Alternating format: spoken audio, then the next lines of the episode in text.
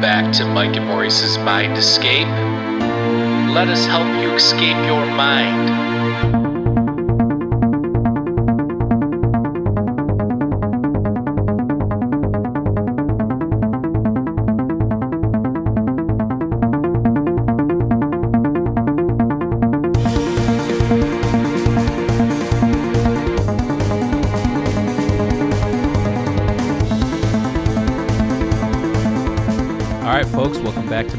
And Maurice's Mind Escape. We have episode number 126 today. Uh, a, a review of Close Encounters of the Fifth Kind, or CE5, uh, which is Dr. Steven Greer's new documentary. Uh, our guest today is Matt Tiller, our resident UFO, UAP alien guy. And um, check out his YouTube channel, Tiller for Riller. I have the link down below. And uh, also, I have the link to his website down below as well. Uh, if you want to, you can check out our Patreon as well. We have exclusive content on there for two dollars a month. We have you know interviews, audio, tons of stuff on there. So go check that out. But um, so today we're going to be talking. We've been doing psychedelics and philosophy and a lot of awesome things. And today we're going to kind of pivot a little bit. Uh, in the last day and a half, all three of us have watched this documentary. So this is just our take and review of it. And um, welcome back on, Matt. Thanks, guys. Yeah, it was it was a really good documentary. I liked it a lot. What's your take? I liked it too. I liked uh, Jeremy Piven. Yeah, I was. I, I told my wife, I'm like, whose voice is that? That sounds familiar. I'm like, that's Ari Gold. What are we doing? this guy's gonna sell you on something, baby. But Uh, no, no, no. He was just. I liked his voice. It's kind of chill and mellow, as to the uh, Mickey Rourke thunder voice from the other one. Oh man, um, I, I you know I noticed that as well. Actually, it reminded me of um, the narrator from Unidentified, the Hmm. series Unidentified. I don't remember that guy's name. Um, I don't remember I- that guy. Is that the same guy as the the voice of the Ancient Aliens guy? Is that that same? I don't remember. I don't I don't know, and just because I was so new to the the scene here, um, I thought it was Sean Cahill. Like that. That's what I thought when Could be. Yeah, I don't remember the voice. I mean, I. I, I, I don't think I don't think it, it is, but um, but it, at either either rate, that a good chill voice that also conveys seriousness is uh is good. So yeah, I I like that as well. Yeah, I th- well, okay, so anybody that hasn't, you know, seen any Steven Greer's documentaries, there's one uh, unacknowledged is probably his most popular one. There's another one called Sirius, or is it Sirius or Sirius Disclosure?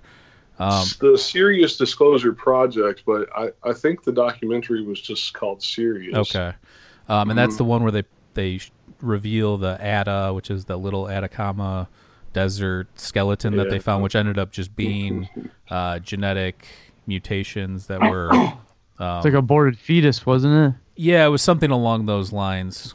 Yeah, so, something like that. But I don't know if I really follow that whole narrative. I, there's still some mystery to the, all that. I feel. I know. I, s- um, didn't didn't Steven Greer tweet about it after? Like he was like, I don't, I don't um, like the results. See, same thing you just like. He's like, I don't believe these or something like. I mean, I I bet he would say that, but I I don't know.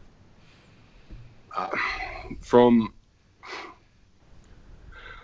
I'm, I'm privy to a little bit of information. Um, first and foremost, yeah, for, first and foremost, I, I want to say none none of us on this planet, no one fully understands every detail of the phenomenon. Hmm. And with uh, with regards to extraterrestrials or extra dimensional entities, we still don't fully understand it because we can't observe it scientifically. We can't open a door and invite an extra dimensional or extraterrestrial entity in at will and have a five senses conversation. So I very much respect the work of Dr. Steven Greer.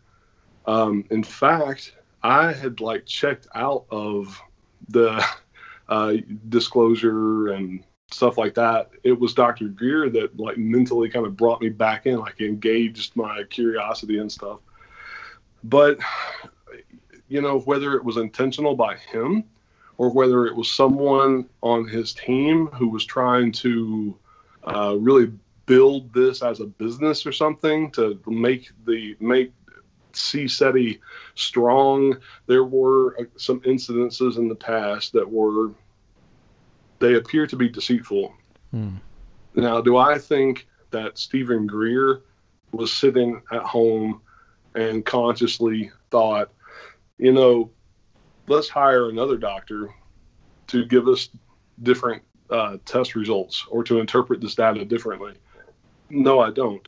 But I can also say, from a uh, working class perspective, if someone, if, if there's a professional that's going to invest their time and their money into your work, it's very tempting to give them what they want.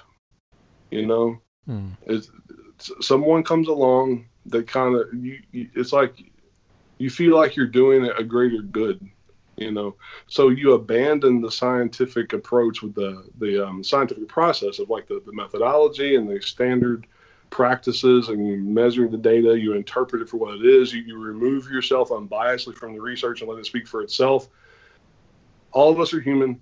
All of us are prone to taking that extra step twisting the, the numbers a little bit um, you know looking at these results finding an inconsistency and instead of saying this inconsistency is also seen in other cases of regular aborted fetuses of inconsistencies and like the, the genetic map, like the, the, the genome code or something Right. like that, like it's got these mutations and things. Um, instead of saying these inconsistencies match real world regular inconsistencies, you simply say, hmm, there's some inconsistencies here.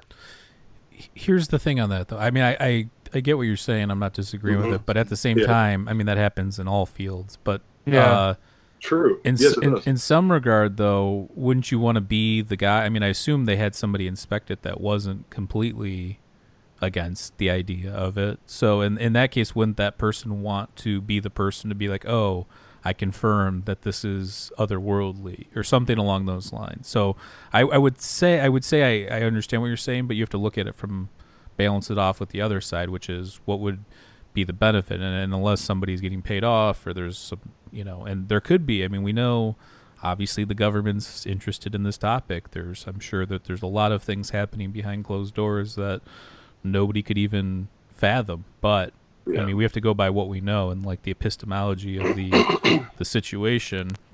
Um, but back to CE5. So, um, in the documentary, it starts off kind of similar to his other ones. At first, for the first 10 minutes, I was like, is this going to be kind of like a rehashing of some of the other stuff? And then it started to get a little bit different. And you've got, you know, Russell Targ, who was part of the SRI, uh, Stanford Research Institute uh, remote viewing projects, And, uh, Mhm.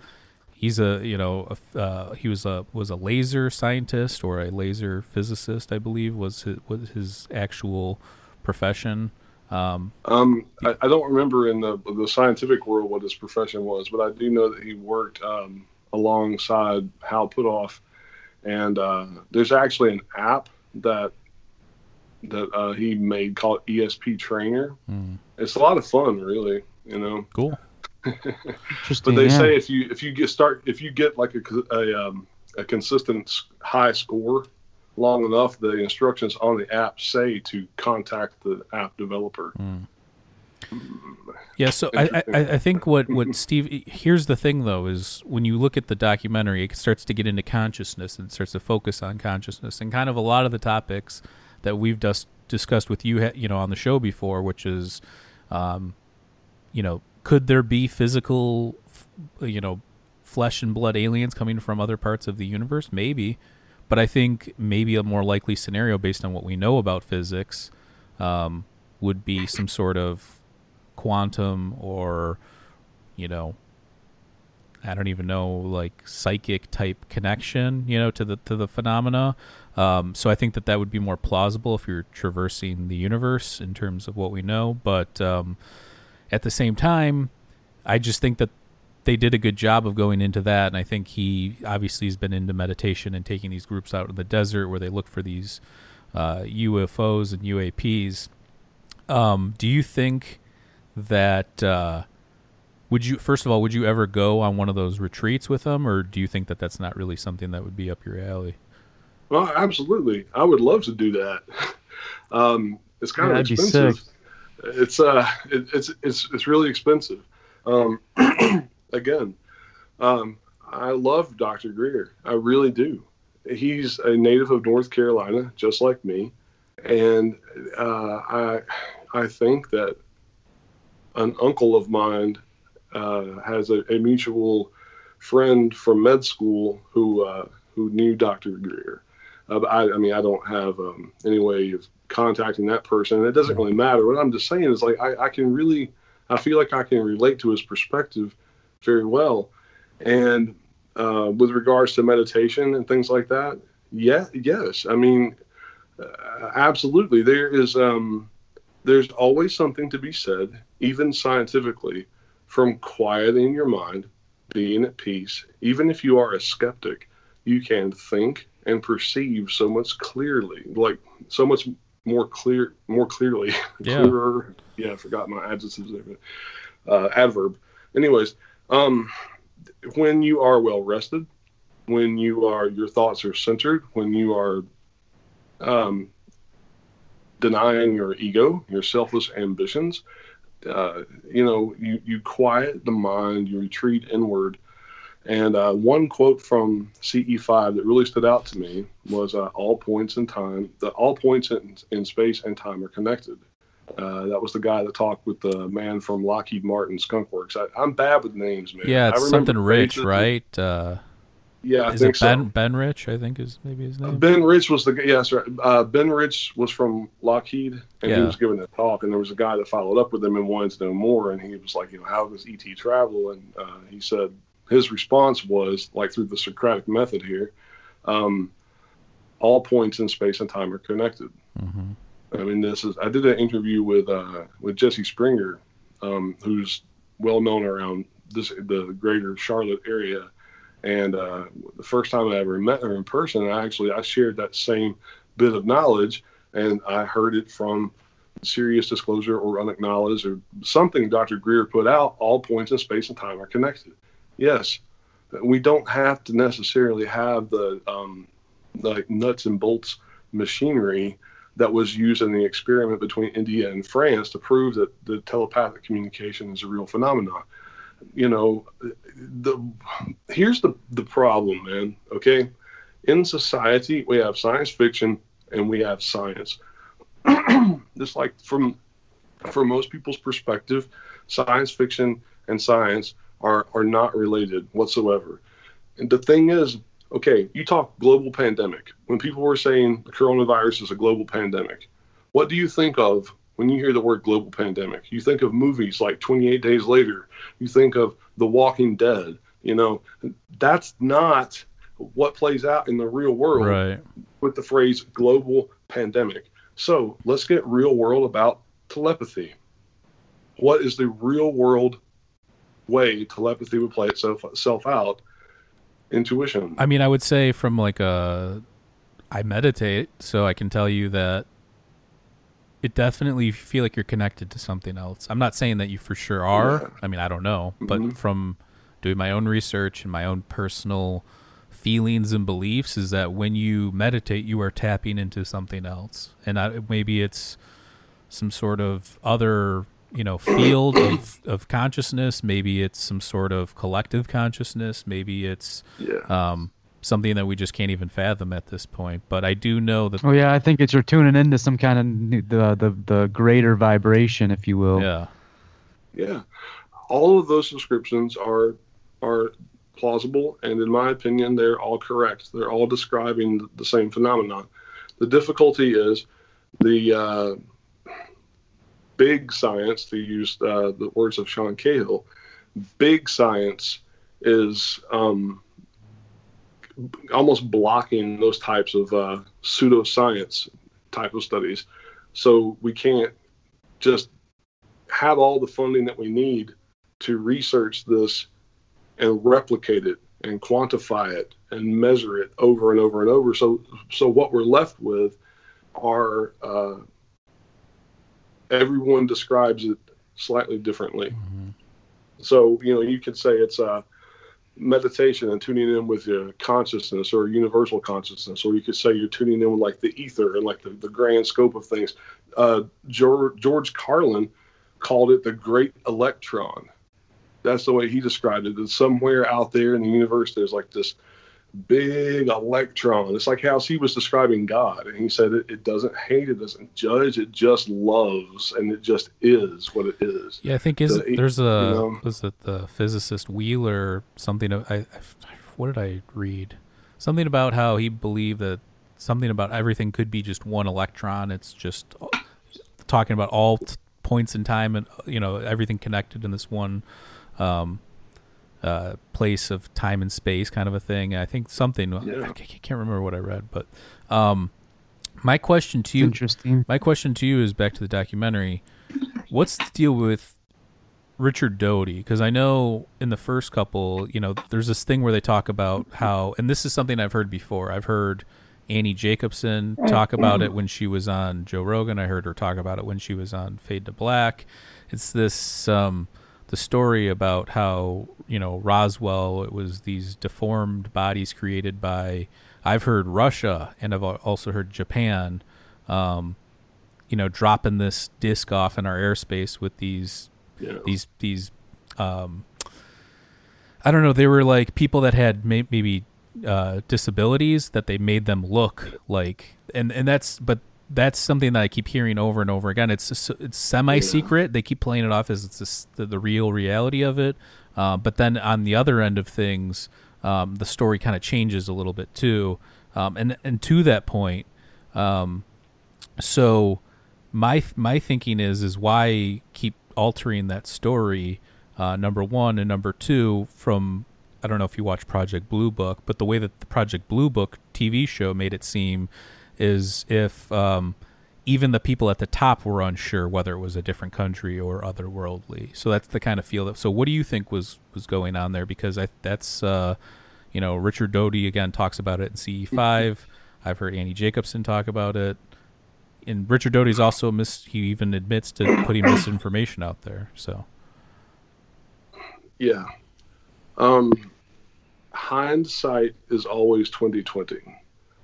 One thing they did mention in CE five is that there was like this, um, you know, you, you mobilize the people through like a cause that they have to band together to fight, and it sparks patriotism. You know, when you feel like you're doing a great service to your country or to God, God and country, uh, you kind of take orders. And I believe Richard Doty was probably he was pretty young, I think, considerably. He's retired now.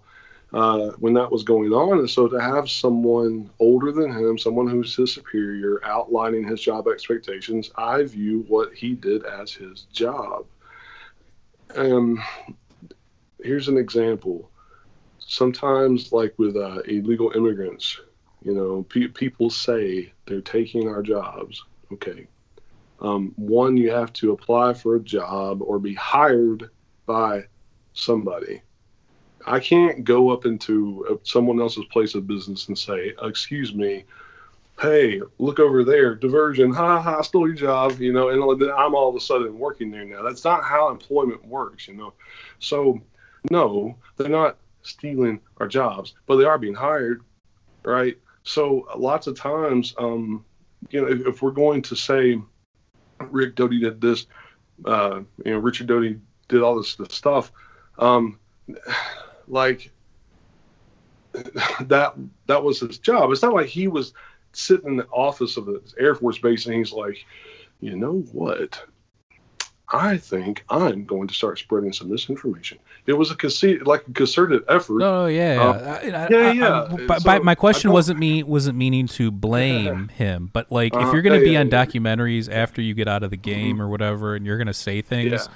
why not just say the truth? Why continue the charade of what's going? I mean, because here's the thing: do you believe that Roswell were actual extraterrestrial bodies, or do you believe that they were uh, manipulated human beings of some like whether it was some sort of Russian experiment or German experiment? This is what I believe regarding Roswell. Okay, I don't, I don't know exactly what Burke Doty's referring to. I believe that there were several incidents that happened around that time around the same location.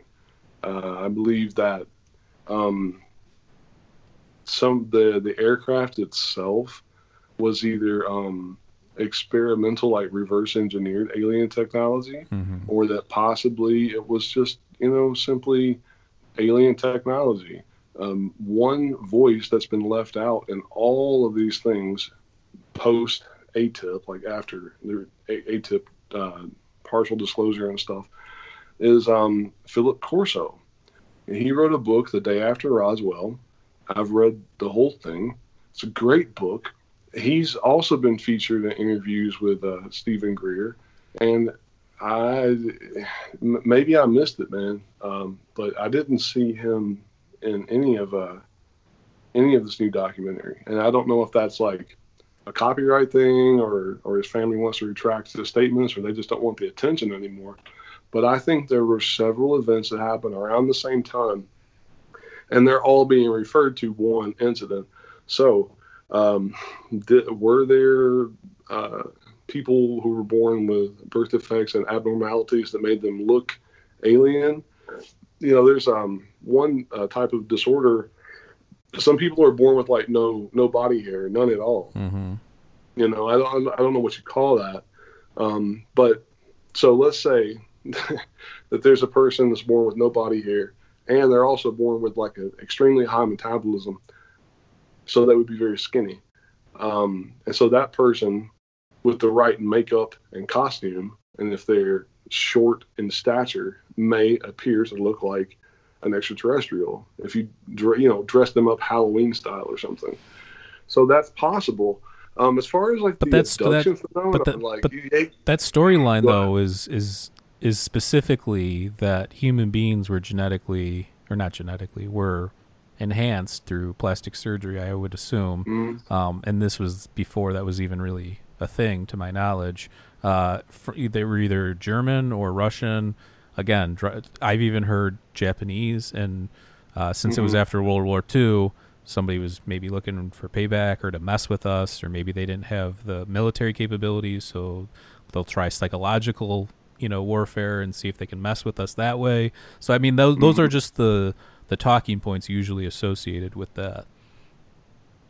I, I have a hard time believing like I, I'm gonna say like my my official answer is I need more background information. Hmm.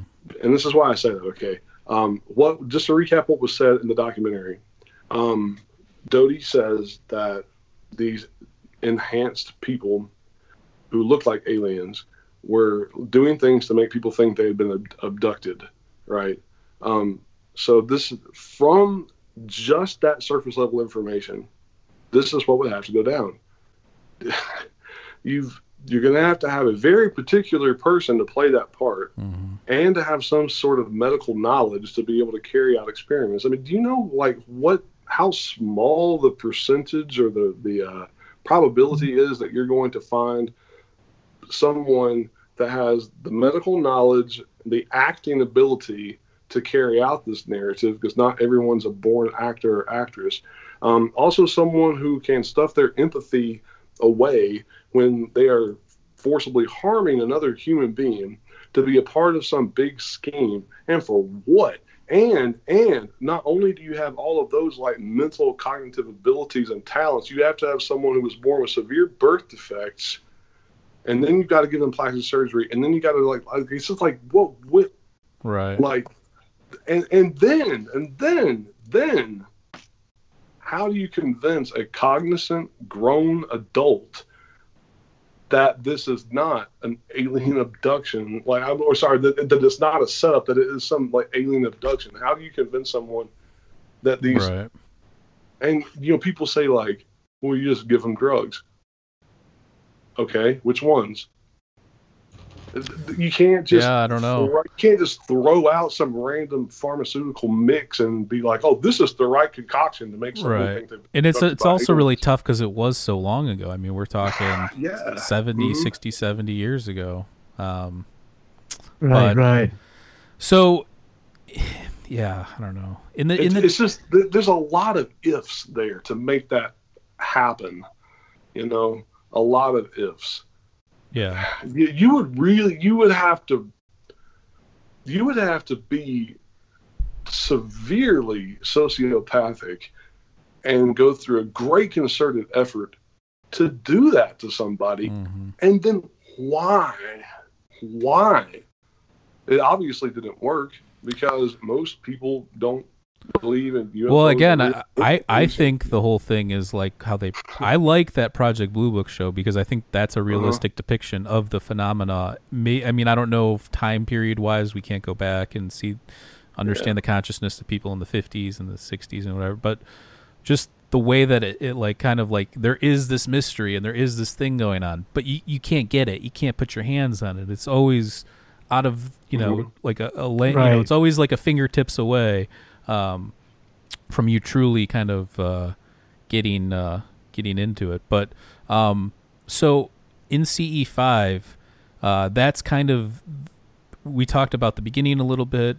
We talked about the consciousness aspect of it, which is actually the consciousness aspect of it is probably a majority of it, which is probably Right. halfway through to the end, kind of. Um, but in there, they also there's this thing that they do where you know they talk about TTSA and um, how they're putting out the the narrative of these things are potentially bad, um, and Steven Greer has the opposite. You know, so right now we have bin- we have the binary thinking that we carry throughout reality now entering the world of this phenomena, which is a certain group that has a lot of popularity believes that these things might be negative or we don't know or whatever. And then the other group Mhm. thinks that they're amazing beings and part of a galactic, um, you know, uh, society out there that we're not aware of and that we need, you know, so. I mean, what do you think's going on there, and, and do you think that maybe there's a little bit of truth to both, or what do you what do you think? Yeah, I I think there's truth to both, and um, uh, it's it's almost like this is a pretty childish example, but a dog. You, you picture yourself walking through the neighborhood, and you see a, a dog, and if you if you love dogs, you know you're like oh puppy, you know, but you don't know if if it's a mean dog or if it's going to bite you or you know or if it's a friendly dog or it's going to run away. This phenomenon is much the same way. Um, if we are going to concur that there's non human intelligent life out there in the universe, which seems like the scientific probability of that is yes, there is, um, then we have to ask ourselves is that intelligence like us in some way? Is that intelligence innately benign? Is it innately um, benevolent? Is it innately malevolent? We don't know.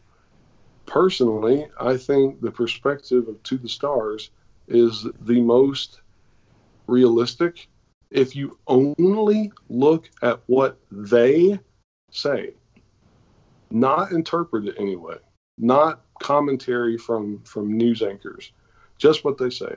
And this is what they say we don't know exactly what it is.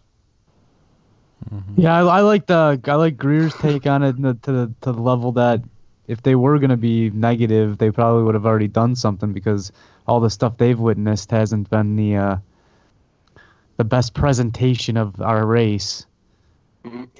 That and see that is true too. That's very true. Uh, you know, going back to if the non-human intelligence is like us in any way, would we want to go into uh, a planet to explore that's currently under their own civil war? You know, hmm Uh, I I wouldn't. I would feel wary about sending my troops to a planet that's at war. Mm-hmm. And then if we try to approach and get closer, you know, we're firing missiles at them and stuff. I absolutely agree. Yeah.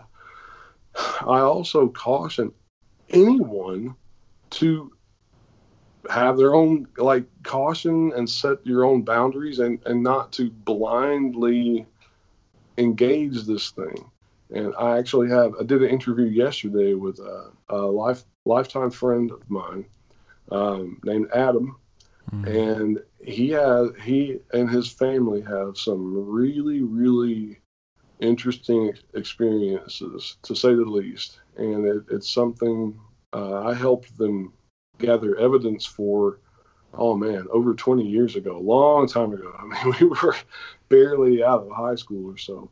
So um, yeah man it's um it can be dangerous. It can.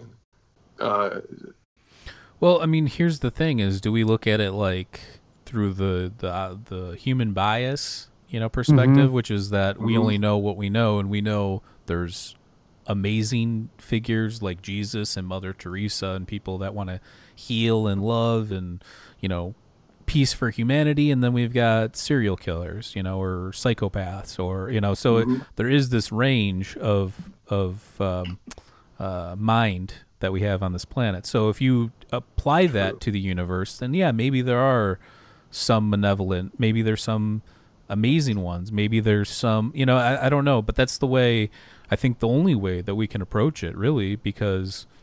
But don't I mean, we equate all the killers and stuff to a lower breed of human? The people that are mainly love and helping others and things like that. That's what we consider like an I'll say evolved this, I, human being. I think evil people like that, there's something wrong um, with their brains. I mean, I think that they've they yeah. there's been serious studies done on that too. There's some people that have tumors that grow and it turns them into this psychopath, and then you know so you have mm-hmm. to look at things like that when you're discussing those topics too. And that's not to dismiss how terrible the things are that they do, but um, you do have to to wonder what effect that does that have. But I want to I want to get to the one thing here. So before we go forward, let's look at the epistemology of UFOs and aliens. And so the epistemology, you know, w- the theory of knowledge. What do we know? What do we truly know?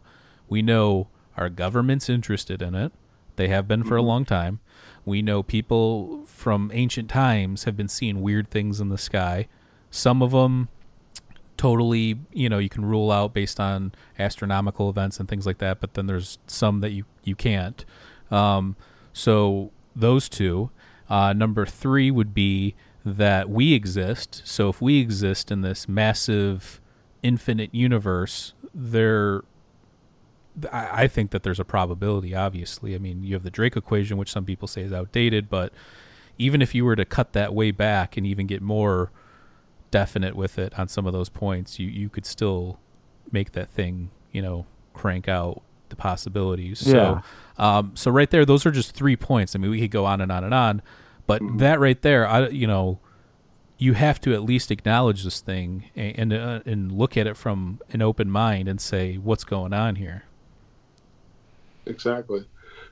I think that's the overall scope of To the Stars.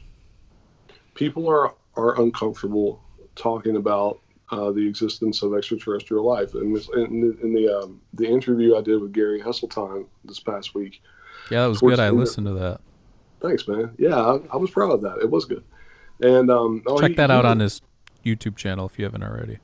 Yes, um, I'm trying to uh, stream a, a, video version of that live, like where it's you can see uh, him and you can see me like side by side. Mm-hmm. I was just having trouble getting the live stream to work, but um, anyways, uh, towards the end of the interview, um, he was talking about um, people being afraid of the UFO phenomenon or blah blah blah, and I mentioned that uh, people people are like that too. Like they, they feel vulnerable. He said that they feel vulnerable. People feel vulnerable when they are confronted with even the idea that there's an extraterrestrial intelligence out there. Mm-hmm. And, you know, like when I hit the street in Nashville, uh, talking with people at random uh, about whether or not they thought extraterrestrial life was, you know, out there, if we're alone in the universe. And I got, uh, almost like clockwork, man. I got all the different answers you would expect. I got some people that were like, definitely, absolutely. Others were like, probably, but it's not visited here. And then I had uh, one young lady that was like, we all we are alone. We're absolutely alone to the universe, you know. uh, and it, the conversations that we got into were, were really good. Um, I mean, I think if you're being true to yourself, you have to entertain that too. That we are all there is. Yeah, I think it, that, that if you're not pondering that, then you're not really going through the full range of of speculation and and, and mm-hmm. um, thought experiments. Yeah, I agree. And what what To the Stars is doing is they're trying to reach people in a, in a non-confrontational way through the entertainment side. With the entertainment, you know, like uh, the, with uh, Sekret Machines, uh, fit, the fiction series, the first book is Chasing Shadows, right? Um, those are al- al- almost like modern day historical fiction, in where they which they take a, uh, an event. Tom takes an, an event, and then um, the the co-authors AJ Hartley, a very intelligent man, yeah. and he spins it, adds his own creativity, and comes out with a really cool story. It's really engaging, man. There's some action, and uh, you know you got some some uh, tearful moments. You know, you're laughing and you're watching people run around. There's some secret like esoteric knowledge. It's really cool. But that you can close the book at the end of the day you put it aside and then your your your inner universe you know is not you're not losing sleep you know mm-hmm. so that that's the entertainment side but then people who i, I don't know man I, I believe that their whole take on the UFO phenomenon is kind of like spooky, anyways. It exists in the compartment of their mind that's like paranormal, you know. So then they see To the Stars doing this stuff and making entertaining books and short films and comic books and stuff, and they're like, "Ooh, deception," you know, and like. But let's be real here. I, I, be, you know? I am yeah, super so. fascinated with this topic, and I love talking about it. But if an alien, if I was sitting out in my living room tonight watching TV in the dark alone, and an alien walked in the room, I'd, sh- I'd shit my pants. Call so, me Joaquin Phoenix, baby. um, so I mean, like, if, if anybody wouldn't, then that's in, I think that's more interesting to me that somebody wouldn't be scared by that or have that feeling, that sinking feeling, like you're on a roller coaster almost. You know, like that feeling when you mm-hmm. there's that paradigm shift or you see something or experience something that's just way beyond uh, the the scope of what you're used to. Um, so I think that is that something that's ingrained into us psychologically, like you mentioned, you know, through. Um, uh,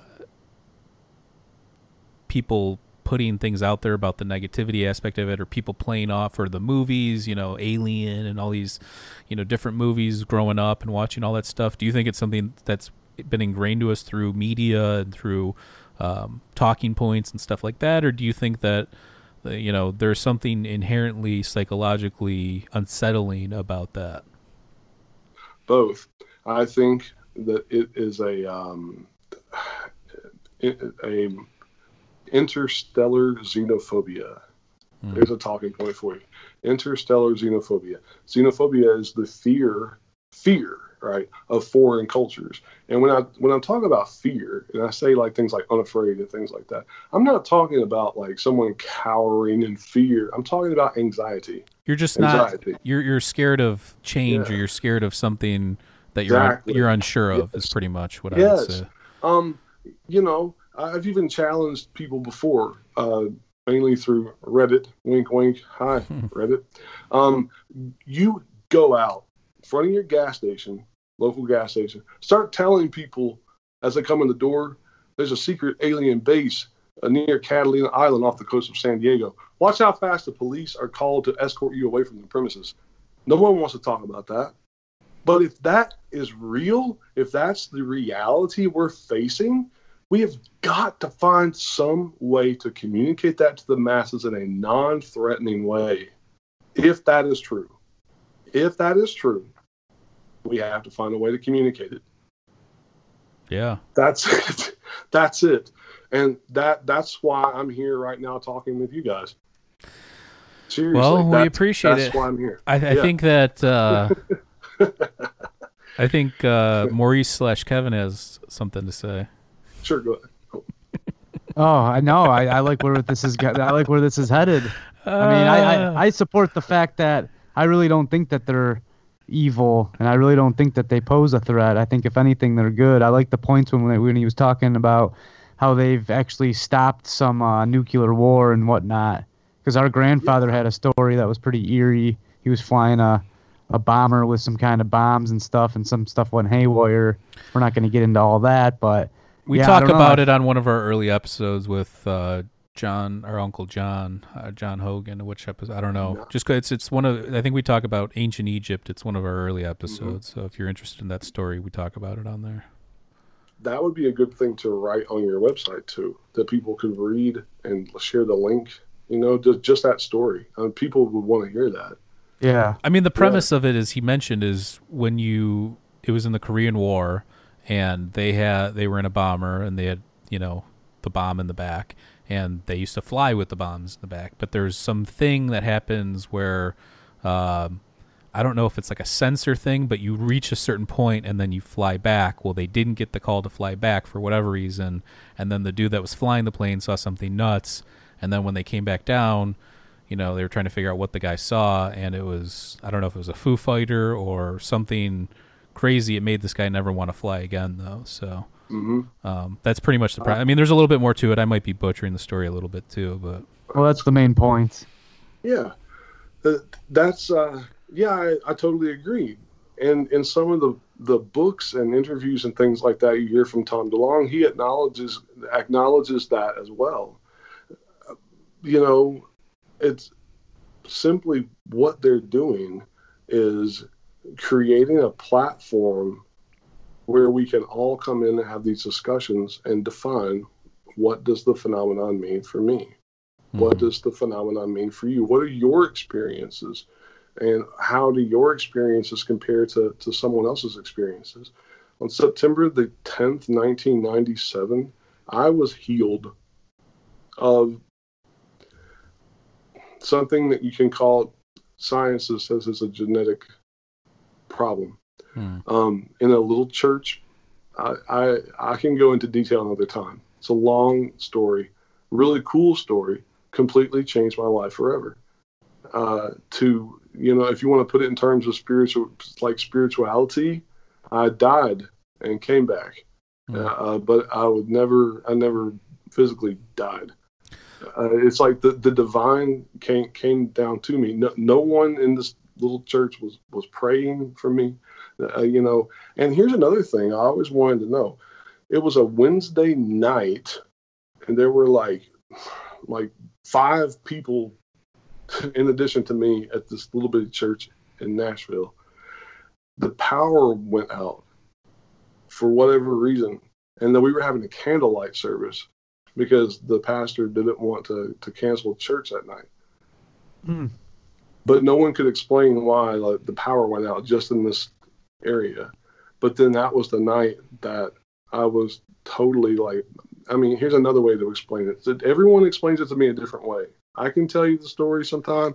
Someone's like, all of your chakras were opened and the energy, you know, if you want to put it in, in terms here's like that. Here's the thing the mind's a super powerful thing though too you could have healed yourself True. You could have the Yeah, pl- see- placebo effect is a real thing i don't think people understand uh, when they give these drug trials that there are people that experience things that aren't given the real thing and i mean i've seen Mhm. um, people take fake drugs and fake hallucinate. I don't know if it was them projecting it. It could have been a little bit of both, but um, so I mean, I've seen things that I've, weird things that the mind can do, um, and I'm not saying that you didn't have some sort of spirituals because I think by nature anything internal like that is spiritual. So it doesn't have to do Well, you the, here's the thing. I didn't know what what what that was to even imagine that it could happen to me.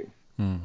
It's almost like, you know, if my arm is broken, I want to be healed from my broken arm. I didn't even know that what happened to me was a problem, and that and I was like praying by myself, but I wasn't praying for that. Mhm.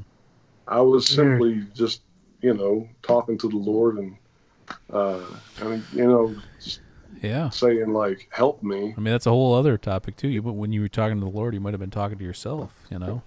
Yeah, and you know, it, again, it's like every everybody explains it a different way, and I'm open for interpretation. Like, you know, someone can hear my story and say this happened and this happened. Well, there's I, I immediately gonna guarantee you that there's gonna be people that listen to this that hear any tour. So there's people that just want to hear about aliens or UFOs that don't want to hear about anything spiritual or um, God or anything like that, and then there's people that want to hear both, and then there's people that only want to hear about the spiritual nature of it. So I mean, look, you're gonna have Mm-hmm. the spectrum of things. I think the cool thing about our show is we're not in a rush.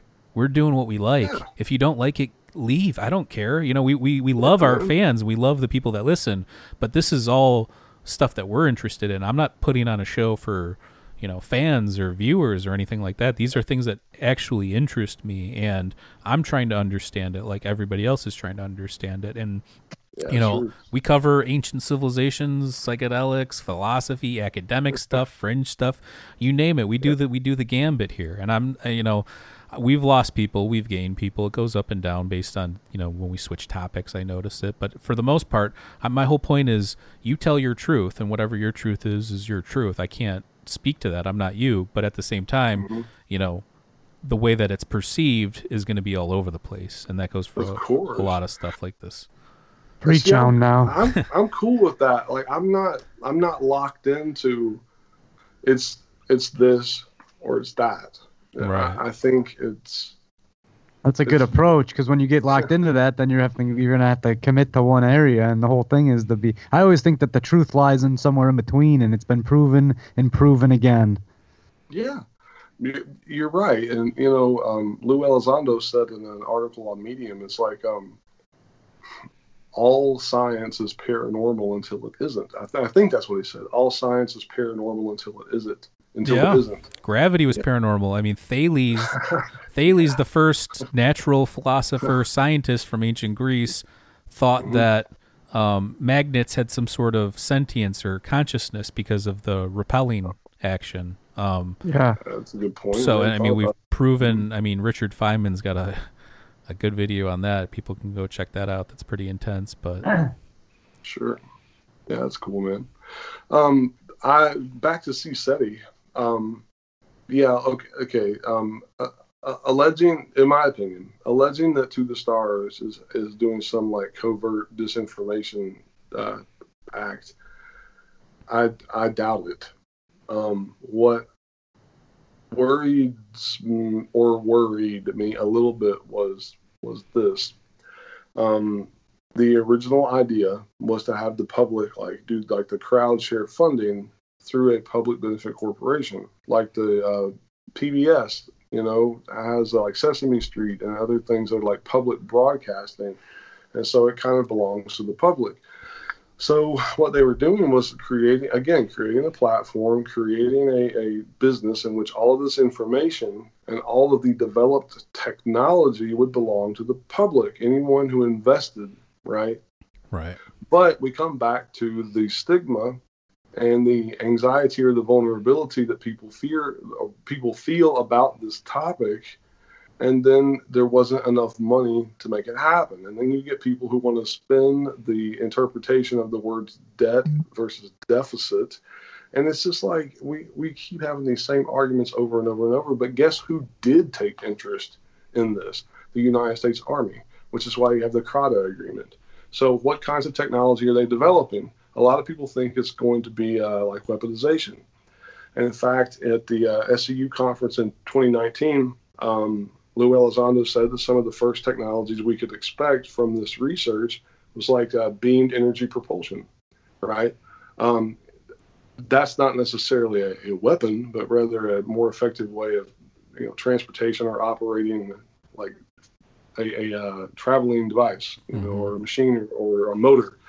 So, but then if you look at the um, the interview I did with with Steve Justice, in which I really had to, I had to, had to go through um, a lot of um, compromising.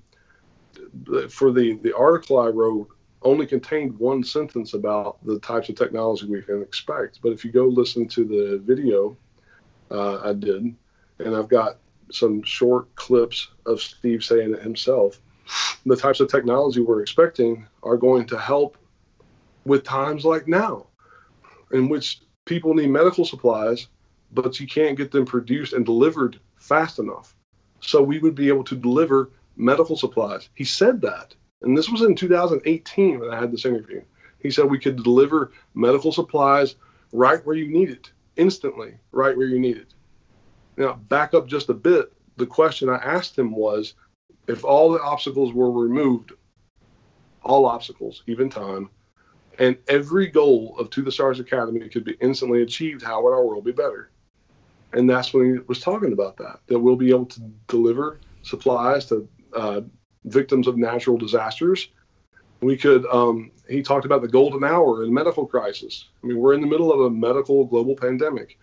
With the medical crisis and, and um, the golden hour, if you're having like a, a heart attack or a stroke or something, uh, or you're in a car accident, if you are at risk of dying, the doctor has about one hour to save your life, right? So half of that hour is usually spent getting the patient to the hospital. Yeah. Even if the hospital's a mile away, it's just something happens, man. Car accidents, uh, people won't get out of the way, traffic lights, whatever it may be. The U.S. Army took interest in this technology because the public didn't. Because the public is like scared over nothing. It's like we, we all think we know what this is, and there are so many people that think it's negative or it's invasive or they're, they're vulnerable because they feel like they feel like if I admit that there's life out in the universe, then all my religious beliefs are wrong, and then that means I don't love Jesus anymore. You know, and that's not what it has to mean. We're saying those things because of stuff that other people have told us in the past, and we're so we're developing beliefs as a society based on what other people have told us, second, third, and fourth hand information that gets blindly yeah. passed down and memorized so yeah, you know, um, is this a real phenomenon? Is is is there a possibility to develop technology that will that will radically and positively change life on Earth for for the in, in better, in betterment for all people? Yes. And the public missed their opportunity. Now the army has it. So uh, I just you know now we, we hope that they'll. I mean, I, here's the thing with with all of that stuff. So maybe it's just me, and I'm sure it is but I don't. I, I, don't really care what technology they create. I want information. I want data. I want them to create tests and experiments. I don't give a shit about building some futuristic. I mean, yeah, if you can build something that goes beyond light speed or something crazy like that, cool. I don't see that happening anytime soon. So, um, well, it's it's not because the public doesn't support it. Even if the public did support it, I, I honestly think the more important thing would be the testing and the data. Like create. Here's an example. We had uh, near death researcher and author on our show, Dr. Penny Sartori. Um, and she's was in you know end of life you know wings of hospitals experiencing people that were dying and and uh, going through that moment of death and she tried to create an experiment where she created targets. So when the body, you know, you're out of your normal consciousness or you're dead or you're, you know, whatever, if you could notice the targets uh, when you come back or when you're brought back to life. There wasn't anything yielded from that, but just the fact that she was trying that, that's the kind of science that I want. Uh, in in all of these fringe fields, something tangible. Like if you're telling me that these things exist, and I don't, I believe that some of them do. I think that there's a better way to go about it. I think just pure speculation and talking points and thought experiments are cool, but it's not enough. If you're trying to convince people, you need to start taking steps to convince them. That's what they're doing. Um, with the metamaterials, the ADAM Project. No, I mean, I, yeah, I've I've heard of. it. I'm just saying, like, what what what from there though have has been well, they uh, will need to ask the Army because they're the ones that are currently doing the research. The public missed a freaking opportunity. I mean, I don't think you it's know? the public's fault, man. I, I, I honestly, well, don't, I don't. I just, I get what you're saying, but yeah, I, I, I disagree. Maybe, I, yeah, I'm being too simplistic, and that's not fair of me to blame the public. I just think you're being cynical. There's so many people that are interested in this that okay. believe it, even like people that would never have talked to. I mean, when we started talking with you, there it was like the golden age of ufology and there was new people and old people and the old people were fighting with the new people and UF, uh, UFO Twitter was exploding and everybody was talking about stuff and, and things and now things have died down and you don't really have the big headlines. I mean, obviously we have the coronavirus and stuff's going on, and there's bigger mm-hmm. things to figure out at the current moment. But um, even I see a lot of the people that were tweeting every day about UFOs are now trying to think of new things to tweet about, and I, I think that that's a symptom of kind of what I'm talking about. If there was some sort of Yesterday's news. yeah, if there was some sort of constant like a- academic evaluation of it from like uh providing data and results, whether it shows nothing or shows something, showing anything is, is beneficial. what I'm telling you is, man, um, that they were starting to do that, but they didn't have a secure place to conduct the research, and they didn't have the money to continue the research that that they had had conducted. Um, on May the sixth, um, This isn't about them specific. I'm just being general too. I'm talking about yeah, yeah, yeah. I'm talking about To Uh-huh. the Stars. I'm talking about Steven Greer. I'm talking about, Okay. you know, here's the thing is Steven Greer does have this thing where he does take people out into the desert and nature and stuff and has these connections and whether it's Mm-hmm. it's works 100% or there's something to it or there's nothing to it or it's the mind or whatever the case may be he's doing something on a regular continual basis you know or effort. And i'm not saying Okay, again yeah. same thing with ttsa is doing the same thing but i'm saying for the what you want and what i think it is that you want out of this and what you would like to see um, come to fruition it's got to be like a hundred of those things you know? It can't just be one or two. Um, you have to create like a market for it. And i know that sounds terrible. I'm not, I'm not talking about necessarily making money but i'm just saying create a market in which people who you know you need to invigorate um, our passion to figure it out if that makes sense so when you look at technology there's a technology boom because people are trying to come up with the next best thing there's a market for it we need the same thing with this dude. That's why you know who I am. like I'm, I'm Hey, look That's out! why I, I, look, I'm, I'm telling you, they they have developed the UFO. Let's just say this is a UFO. all right Okay, well here it is. And it crashed. Okay, so we have got some metamaterials and we analyze these things, but it's really difficult to analyze these things, especially when they're not metals that are uh, in abundance on Earth, or they're rare, or they're non-Earth metals, right? Or they fill in gaps in the periodic table. To understand how this thing flies, what Steve Justice said in the interview was, and we have a giant like d- detective work here to do because we don't know what we're looking at. This could this could be like you know the, to to rehash the conversation he and I had, and I did did not put everything on YouTube because that wasn't the like original intention. They knew I was recording and stuff, but and I sent them a draft of everything I wanted to put in the article. I'm going off on a bunny trail, anyways. So, how do we know this is not the carburetor of uh, like a '68 Chevy? We don't know. Um, so we have to run tests and analyze it and figure out if this is part of a carburetor from a car. That takes money and time. Or if we have this and we're like, this did not come from our world. What is it? Is it the glove box of a Dodge Dakota? No, it's a gun machine. Like it's 75 packs of gum. It's a Dodge Durango, right? It's uh, Will Ferrell's Dodge Durango commercial. So how do we know that this is not the glove box of a UFO? How do we? I mean, this could be like, you know, what, what if we find a piece of metal, or like we, we find this thing, and we're like, whoa, what is that? And we're like, this can be used for, I don't know, whatever. And then we're like, yeah, this was like the little mirror that came on in the UFO bathroom when you close a door, like you know, in an air air Yeah. port, like airplane bathroom, and you're like, close the door, and you're like, ah, ah, little surprise party. Oh, the lights come on, right? You know, I mean, how do we know this is not the light from the UFO bathroom? Yeah, no, I mean you make a point. Again, I wasn't.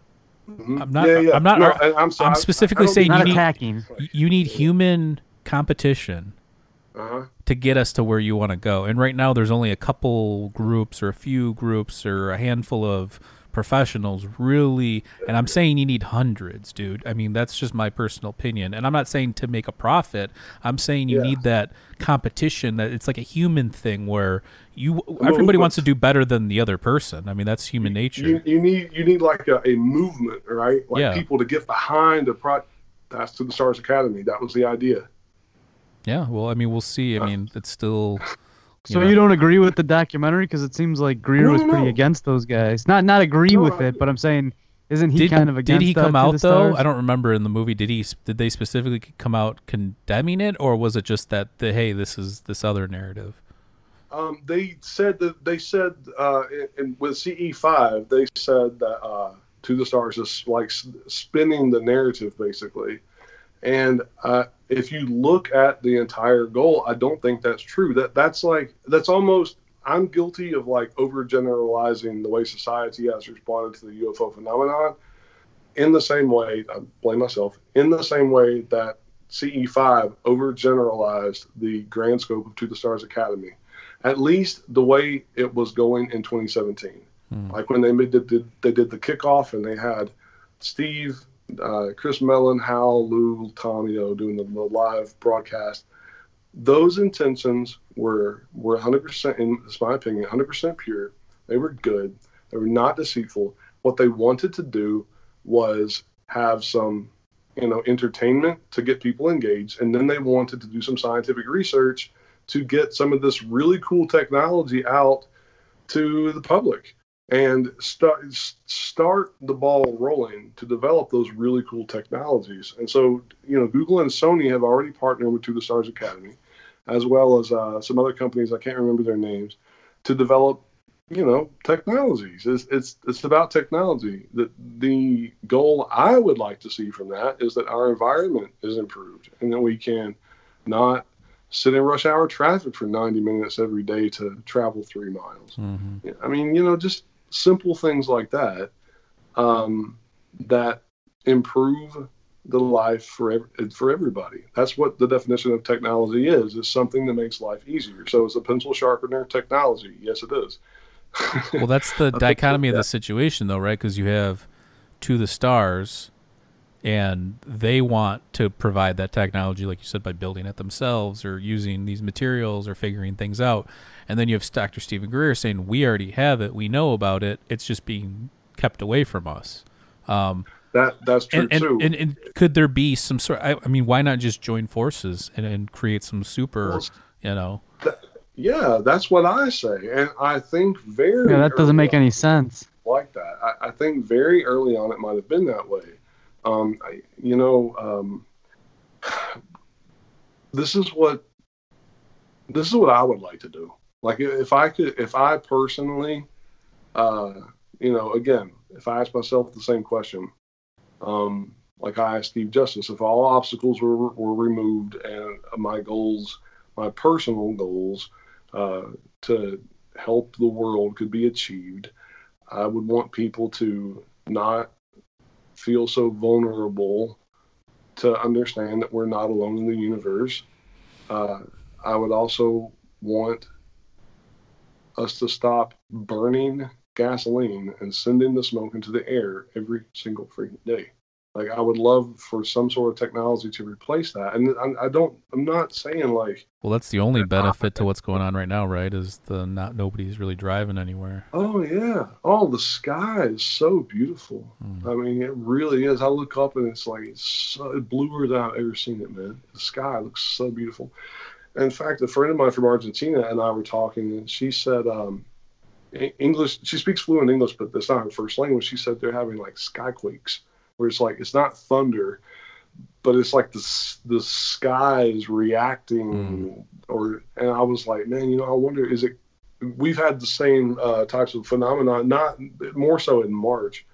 Is is the Earth cleaning itself now? Mm. Like, and maybe we just we never noticed yeah. it because the tubes were clogged up. Well, there's something to that. What you just mentioned. There was a uh, scientist that tweeted out a study that the surface of um, the Earth is like having all sorts of tiny earthquakes. Um, and I, am sure when yeah. this, when you, I don't know if you were paying attention, but there's been a lot of volcano eruptions lately. There's also been a lot of seismic activity. I'm actually, I, I have it ready to go. I don't know when we're going to do it, but I have a super volcano mm-hmm. uh, episode ready to roll that I put together. But um, this whole this whole thing about people and cars not being on the road definitely probably has an effect on the Earth's surface somewhat. I don't. It's mm-hmm. probably not um, intense, but there is some sort of an impact, just like there's an impact from not using, um, you know, burning oil and burning uh, carbon emissions, that kind of thing.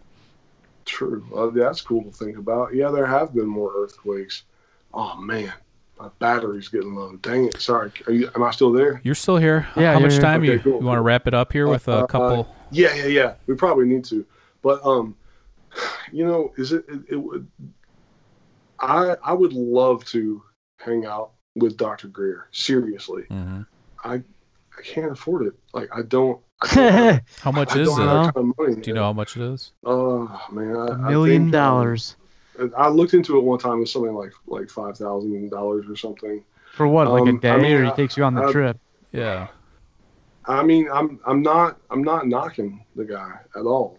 Everything he says makes sense. I do think there's a little more to the story, and maybe you know, I am, don't talk about uh, Bigfoot because that's not my thing. So maybe he doesn't talk about the potential negative aspects of the phenomenon because that's not his thing, and I don't fault him for it. Um, but is it possible to meet do a meet and greet with extraterrestrials? Well you know if they're flying here if this is a real phenomenon if if if there is life in the universe and that life has visited us then it can visit again. And if it does can we have a meet and greet? I don't see why we we couldn't. Um, and, and i know that he says we need to quiet our minds we need to meditate and focus. Right. and if that's what it takes you know cool. I'm down with that I've done that before. I've uh, you know been into the, the the 108 number where it's um, I won't get into all of that, but like you know meditation, focusing, uh, bringing raising your consciousness. I mean, I, I followed his uh, you know teachings and commentary for a long time, many years. Uh, but if, look, if that's what it takes, okay but is it possible that someone could already be that way? Why does every single person have to be set the same path? What if someone's already got those pure intentions? Their mind is already quiet. They're already in tune with the universe. Could they just do a, a meet and greet with these folks? I think that would be amazing. I would love to do that. Um, time, time and money. Time it's and a money. son of a bitch, I'll tell you. Yeah, it is. I just wanted to tell to get one one last little Well, point. well, in. let's let's do this. Let's let Matt go, and we can continue on for a few minutes. But let's plug Matt's stuff real quick. Um, Thanks. tillerforriller.com and we have links down to your YouTube channel down below. People subscribe to his channel. Check it out. He's got a lot of great content on there, interviews and videos and all sorts of stuff. Um, and uh, your new interview, what was that from yesterday or two days ago? Uh, yeah, just uh, it, yeah, it was just a couple days ago. Mhm. Okay. Yeah, So check him days on that. He's also on uh, you know social media. Follow him on there, and uh, we appreciate you coming on. And uh, we'll do it again. Hopefully, something big happens uh, in this uh, category, so we can have something to talk about here in the near future. I hope so. I know I get kind of fiery and passionate. No, that's good. I prefer it.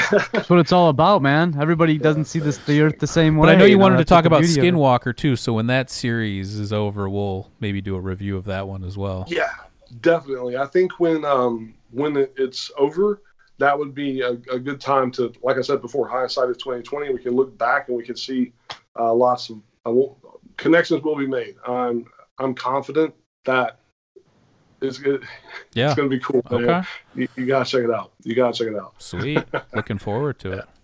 Cool. All right, man. Peace, buddy. You have a safe one. Yeah. Stay safe out Hey, there. Thank you, sir. Hey, you too. Thanks. Thanks, guys. I appreciate it as always. No Have a good problem. one. Peace. Um. So Maurice. So um. Let's talk a little bit more about the the movie because I think we talked about a lot of cool stuff there, but I wanted to talk about some other stuff. Um, did you were you watching a lot of those like clips that they were weaving in and out of the movie of like the the UFOs home and the UAP? videos? Yeah, like when he's following them with like lasers and stuff like that. Yeah, it actually reminded me of uh, your stepbrother's laser that we used to shoot up in the sky because you can get into some serious trouble if you actually hit a plane with one of those. Did you see the one though from Auburn Hills that they had? Yeah, was, I did. It was Yep. like a, a triangular uh, craft. That thing was Yeah. whizzing by pretty, pretty swiftly as well.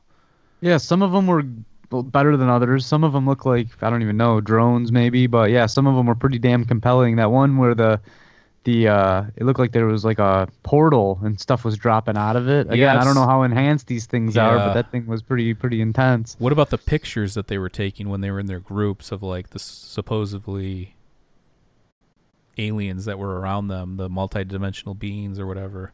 The, like the the triangle face. Yeah. I don't know. I, I that stuff's it's hard to tell, man. I Well, you're a professional photographer. That's why I wanted your take on it. Yeah. Well, it's definitely you can definitely edit something to make it look old. You could make videos look like they're I don't think it was ed- 35 millimeter. edited, but do you think it could be nip- manipulated? Not manipulated on purpose, but do you think there could be some sort of filter or something attached where it would give it that effect? Yeah, hundred percent. Again, I don't really. I'm more of a landscape photographer, and I try and keep it as true to what I'm seeing with my eye. I do some tweaks, but dude, Photoshop's incredible. Again, like I was saying, you can take crisp HD 4K film and then make it look like it's old 35 millimeter, like the old wind-up cameras.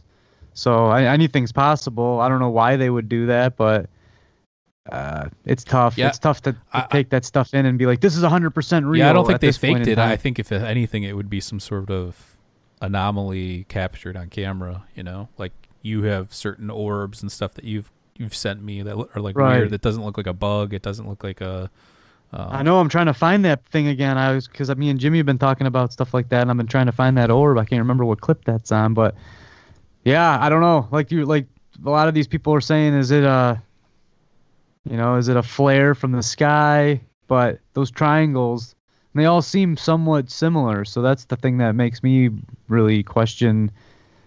Not that they're fake, I mean, we've they're got- real or not. you know we've got our bombers and we've got our you know our technology as well i think that you could probably say that maybe some of that was that but then i don't some of those things the way they moved the the, Yeah. the cuts and different things i think that some of those aren't explainable at all either um the one to me i don't know did you know the one it was like over oakland where they were like hovering that one kind of looked like those um chinese lanterns Mhm. they were. It was in like a Yeah. triangle formation. Then slowly each light went out. You know, I don't know. Yeah, that's a good call. I don't know That's what. Again, I, and I'm not trying to be like I'm not. Again, I look at these things objectively. I want to believe all this stuff. I want there to be aliens. I want them to be nice. I want to, you know, ho- hopefully help. You know, uh, maybe they can come help us uncover the truth. well, yeah, help us usher in some new age of humanity. But I don't. Again, I I look at these things from like an epistemological and like that kind of a point of view. Like, how do we know what we know, and what do we truly know? And seeing lights in the sky, while you know, like I said, some of those are definitely unexplainable. I think some of them could be explained by other things, but um, either way, I mean, think people have been seeing weird shit in the sky for years, so Right. even way before the kind of technology that you would need to, to pull something like that off. So, um, but so you've seen some of his other stuff and his unacknowledged and all that. Like, what did you think about this one? Did you like it because it was more consciousness based, or what were you know what what did you like about it? What did you did not like about it? Yeah, the consciousness based idea really makes it a little more believable and realistic in my mind. If you're gonna to travel light, like if you can travel the speed of light, you're still gonna have to travel a million light years. So you're still gonna be traveling for millions of years. It's like there has to be something that's more to that. Mhm. Um, and then you, I, I, I always weigh his performances because he always seems to give these Oscar-worthy, perf- like people are like he's an actor, he's an actor, but I don't know. Me as being a director, that's some damn good acting. Like when he had that little melt, the meltdown No, and he- stuff like that. Again, He cares. I, I, I again, I when I say I believe these people, I, I believe that they believe what they're saying and they believe their Yeah. intentions and they believe their things. I'm not questioning anybody's integrity. I'm saying the human mind's also fallible. So things even that I experience that I believe to be true, I always second guess myself and and uh, go back over it a bunch of times and try and really figure out could it have been this, could it have been that? Because sometimes, I should say, most of the time there is some sort of an explanation for it, but um, yeah, I don't know that there's um, an explanation for a lot of these things, though. So that's why this is definitely such an interesting topic, is because we could sit here and all talk about you know this stuff all day long, and it would never come to some sort of collu- uh, conclusion, and we might not ever come to a conclusion, and that's probably most likely the case with all this stuff. Right. Well, you just got to take the information that's being presented, and then we we dissect it. Again, I'm not I'm not like a UFO guy myself, but I've heard stories from from people that I I trust. Same thing with the ghosts. I've never seen ghosts, but I've talked to people that are aren't religious, aren't spiritual in any ways, and they've had these weird encounters. So that kind of evidence makes me really question. Mm-hmm. Like, do they they have no reason to make that kind of stuff up? So yeah, I don't know. I, the stuff with Greer, man, he he puts on one hell of an act if it's an act. I'm gonna But go. like you said, I'm gonna mean, go back and watch that it. Rogan one that he did a while back. Uh huh. It's it's interesting to see Rogan's take on it because like he you know he was all you know, all in on the one the one with Steven Greer, but then uh, when Steven Tyler was on and brought up Steven Greer like three or four years later, it was kind of the opposite. He's like. He's like I, I interviewed him. He's a nice guy and stuff. But then he's like, I, you know, you have to be careful when people are making money and this and that. So, um, I don't think about it that way. I think again that he believes what he's experiencing and his calling and what he's trying to do 100%. I just don't know if if that's true or not. You know, if, if the what's going on is true obviously cuz I mean, we could st- oh, go in circles all day like from like a philosophy standpoint, but it's like this whole you know things evolving every second of every day science is evolving everything's our consciousness is evolving so to just come out and say oh i have all the answers i i don't believe anybody that says they have all the answers in terms of them having all the answers you know maybe Yeah, they've yeah, got a small sure. part of the picture or maybe they've got um, some knowledge that others don't but for somebody to come out and say they have all the answers i've never believed that person Yeah, it almost seems like he was kind of creating his own war against the TSA people. Again, I'm not supporting one or the other. I know the TSA TTS are trying to, or yeah, the, to the Stars Academy, they're trying to develop. You know what I'm saying? Everybody that's tuned in know what up. But no, like they, they they have like plans to make fictional TV or fictional movies. So who knows what their intentions are? Clearly, they're trying to make some kind of money because you can donate to them. But again, right. what are they doing with the money? Who, what, how much is actually going to the projects? It's it's all it's all interesting and it's all Well, look, It's up for your, if you uh, run an organization like that, you have to make money, and that's what I was talking about, bringing in this element of competition and like market. You know, you you're in the stock market game, you understand how that works.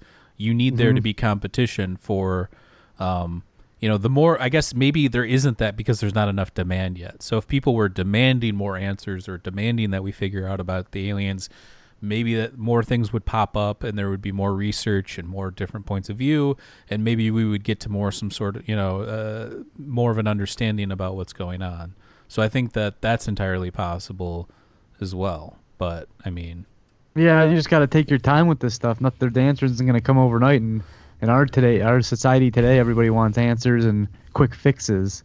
well here's the thing is it's exciting to have some sort of knowledge or you know, even if it's just a fleeting thought that oh life exists you know it's exciting. People Uh-huh. people want to believe just like people want to believe there's an afterlife for sure or that there's somebody looking out for for us above for sure or our family members are surrounded us and we can't see them and we'll meet up with them. You know those are very appealing things to think about and very exciting. And any sort of evidence to maybe point to the fact that that could be true um i think it Pumps you up. gets the juices flowing for sure Yeah. um, but I mean, again, you have to take a step back and you have to kind of look at it. Our minds move so quickly; they're so impressionable. You kind of just have to pick these things apart, and it's um, just kind of the way it works. Yeah, which we do a pretty good job. Like when I was talking about those ghost stories, I was playing devil's advocate, no pun intended. That I was saying, hey, well, if you're watching all this stuff, and then you're going to sleep, that might be uh, creating more of a of a vision, if you will. Right. So, you know, these people that are surrounding themselves with alien stuff day in day out, they might be the ones more inclined to see something. I don't know. The mind, again, I, It's powerful. I will keep saying the mind is so powerful. I mean, you can make yourself believe things, and I know that from having OCD, you can convince yourself of things that no one else can see or no one else could even understand. So, um, Yeah. and in that regard, um, but the the difference there is that so many people see things, so many people experience abductions, so many people experience all these different things, these weird things that there's obviously something going on, whether it's Mhm. consciousness related or um, it's mind manifesting for whatever reason. Um, but yeah, I, I don't know, and, and I but I, I do think it's definitely worth checking out. CE5, it's very well made. Jeremy Piven, as you mentioned early on, narrates it, which Piven. he does a good job narrating it. I thought. Um, yeah, nice calm, calming voice. I like and yeah, from a documentary standpoint, it's it's well put together. I, I don't know that I would have you know. Again, we can talk about the logistics of it all day long, but um, I thought I liked where they went with the consciousness stuff aspect of it. I think in his other movies, he makes it a point to talk about all the government stuff and the cover ups and this and that and um, all that kind of stuff. But I thought that straying away from that and getting into what can we do to interact with these things now, or what can we do to um, interface with with this intelligence if it exists. I think taking those steps is is a great step. I think that that's the kind of thinking and stuff is you know just get up and do it. You know, don't sit there and think about it. Just do something. Mhm. So Yeah, it almost seems like his his videos are evolving, yeah, so that's a good thing. Well, I think the now the UFO community as a whole is more accepting of the whole consciousness and paranormal aspect of it, where before it seemed kind of separate. Like if you believed in ghosts, you believed in ghosts. If you believed in aliens, you believed in aliens. And now yeah, there's, yeah. there's kind of like a crossover happening, which is people acknowledging. And you can go to like Jacques Vallée's Passport to Magonia, which is maybe it's all the same thing, putting on different masks, Masks. you know, to kind of interface with you with whatever you're you're learning at the time. So, Yeah, that's a good. I like that. well, let's wrap it up. That was a good one. Thank you again to Matt Tiller. Again, everybody go check out his stuff. Uh, he's been putting out some good videos. He's got some good interviews on there.